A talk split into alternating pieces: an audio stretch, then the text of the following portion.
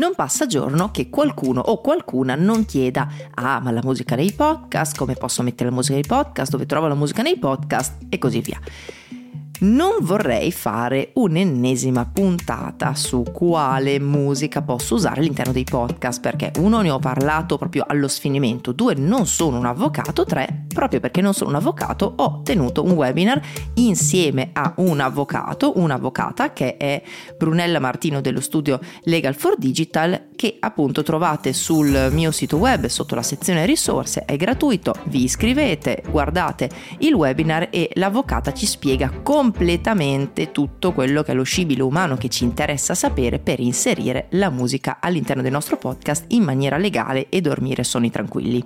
Quello di cui vi parlo oggi è un tema sempre legato alla musica nei podcast, ma non quale musica posso usare, ma dove la posso andare a trovare, che mi sembra già uno step successivo.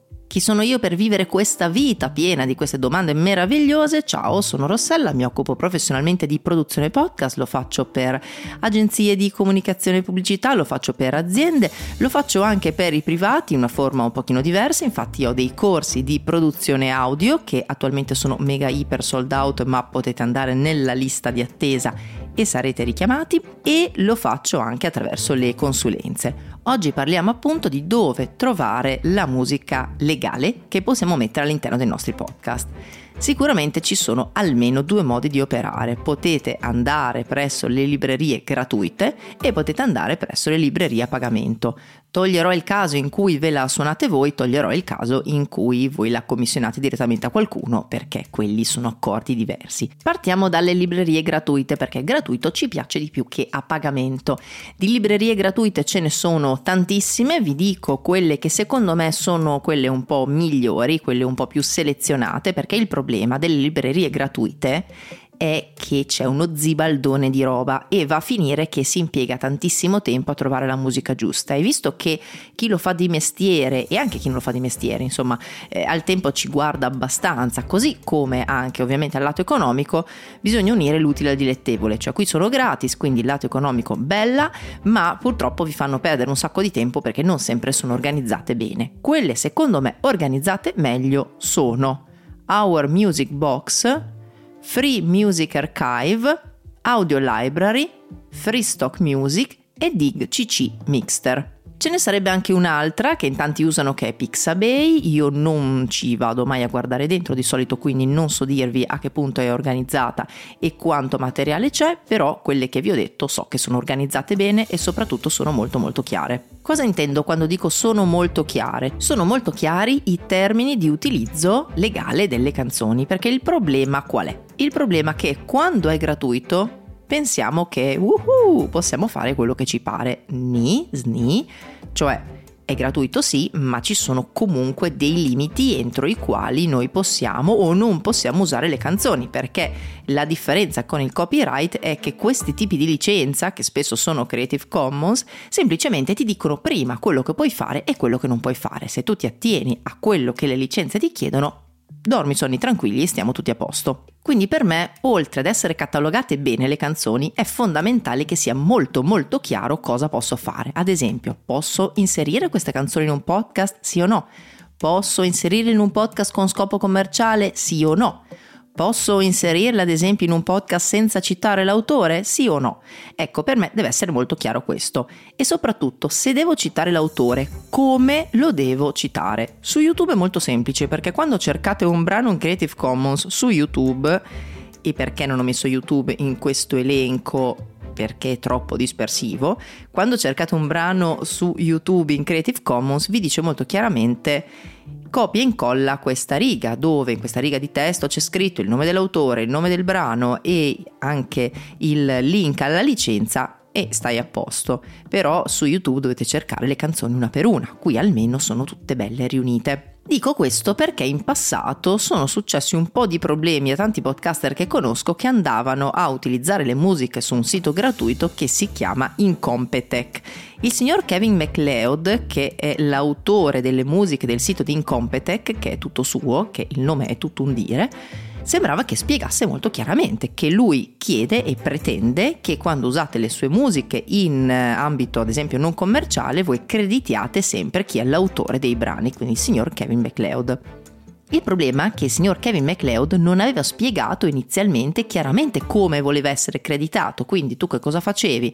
Mettevi la magica frasetta eh, brano preso dal sito X, autore X e canzone Y e non andava più bene. Non andava più bene, il signor Kevin MacLeod ha fatto rimuovere più di un podcast che io conosco contenente la sua musica perché lui voleva che voi lo creditaste a voce. Essendo un podcast, lui voleva che voi diceste a voce la musica di questo podcast è presa dal sito Incompetech di Kevin MacLeod. È giusto o non è giusto? Sì, per carità, lui sul suo sito può fare quello che gli pare.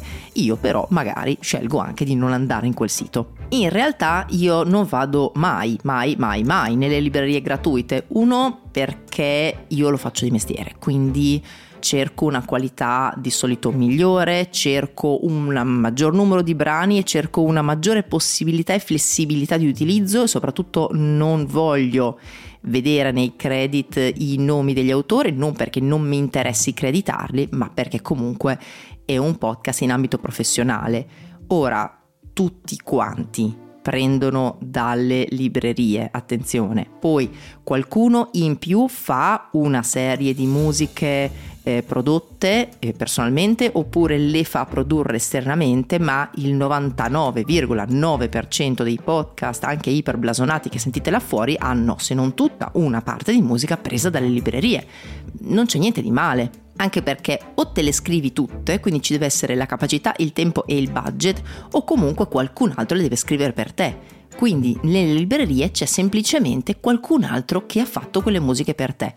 La capacità è un'altra, è quella di saperle selezionarle, saperle miscelare, saperle anche eh, mixare, montare e a volte anche mescolare, perché io magari prendo la batteria di uno, prendo il basso di un altro, la linea melodica di un'altra e creo una canzone da zero. Questo non è criminale, si può fare soprattutto nelle librerie a pagamento e vi assicuro che lo fanno in tanti. Le librerie a pagamento più conosciute sono Jamendo, sono Audio Network, Epidemic Sound, Artlist.io, Beto, Universal, Machiavelli Music, ce ne sono finché volete.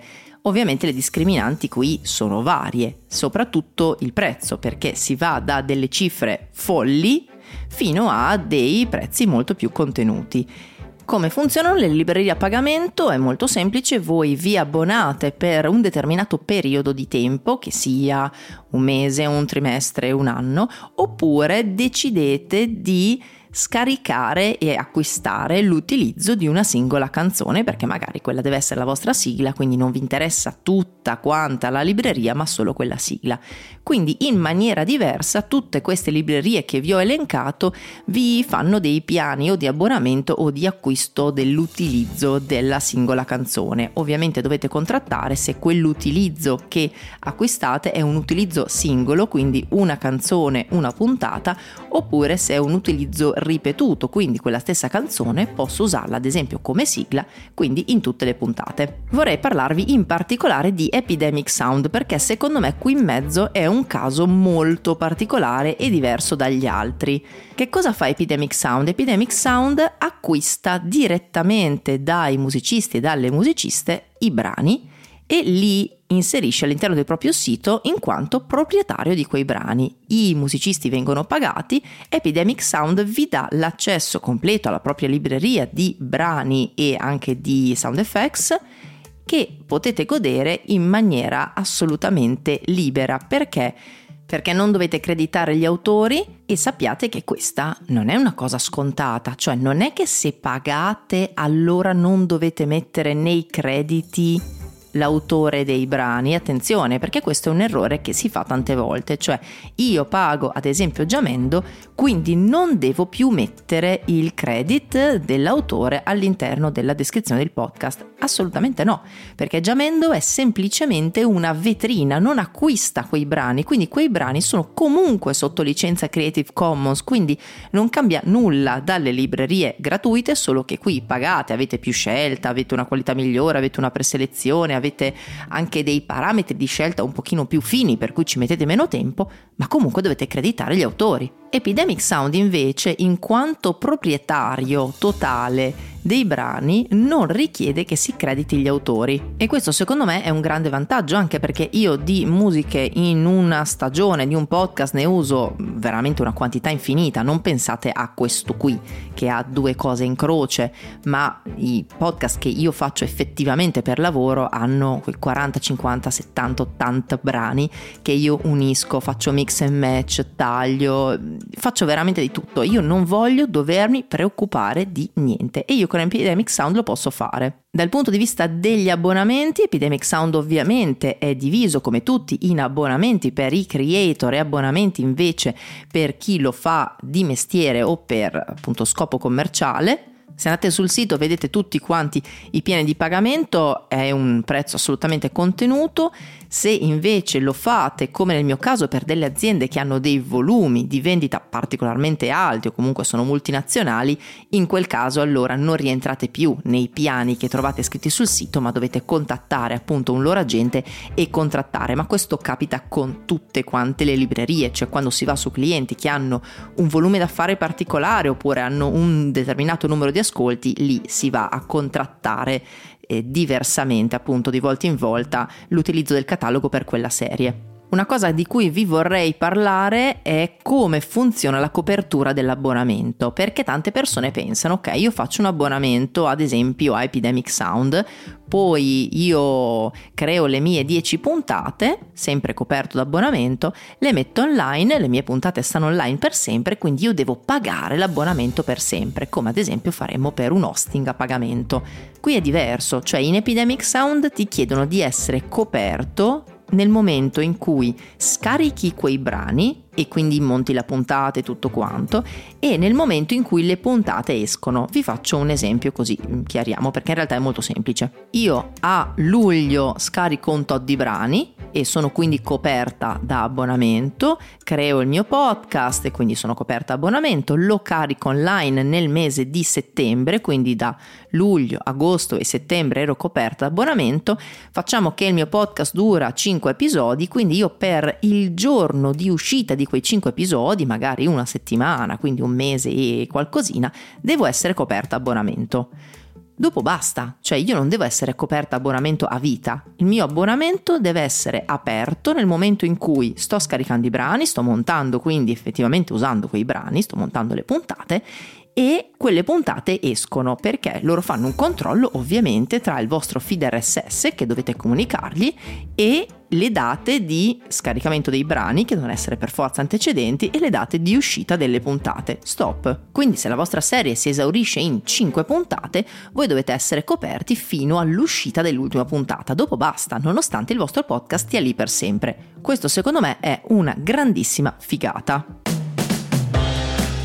Quindi nel momento in cui scegliamo una libreria a pagamento o una libreria gratuita, dobbiamo assolutamente valutare i pro e i contro. Da un lato potremo trovarci a accreditare chiunque all'interno eh, della nostra descrizione, non sempre magari possiamo farlo, ci fa piacere. Dall'altro lato invece ci troveremmo a pagare qualcosa in più, però essere molto più liberi, quindi secondo me la scelta è da fare in questi termini. Quali sono i pro, quali sono i contro, anche in termini di utilizzo, di ricchezza del catalogo, di qualità dei brani e soprattutto di come sono ordinati, perché non ci voglio impiegare due ore a cercare i brani che mi servono. Con questo vi saluto come sempre per approfondimenti ulteriori, vi do appuntamento sul mio sito web rossalapivanti.it, ma va che fantasia, alla sezione risorse trovate un botto di roba gratis per voi. Un bacio, ciao!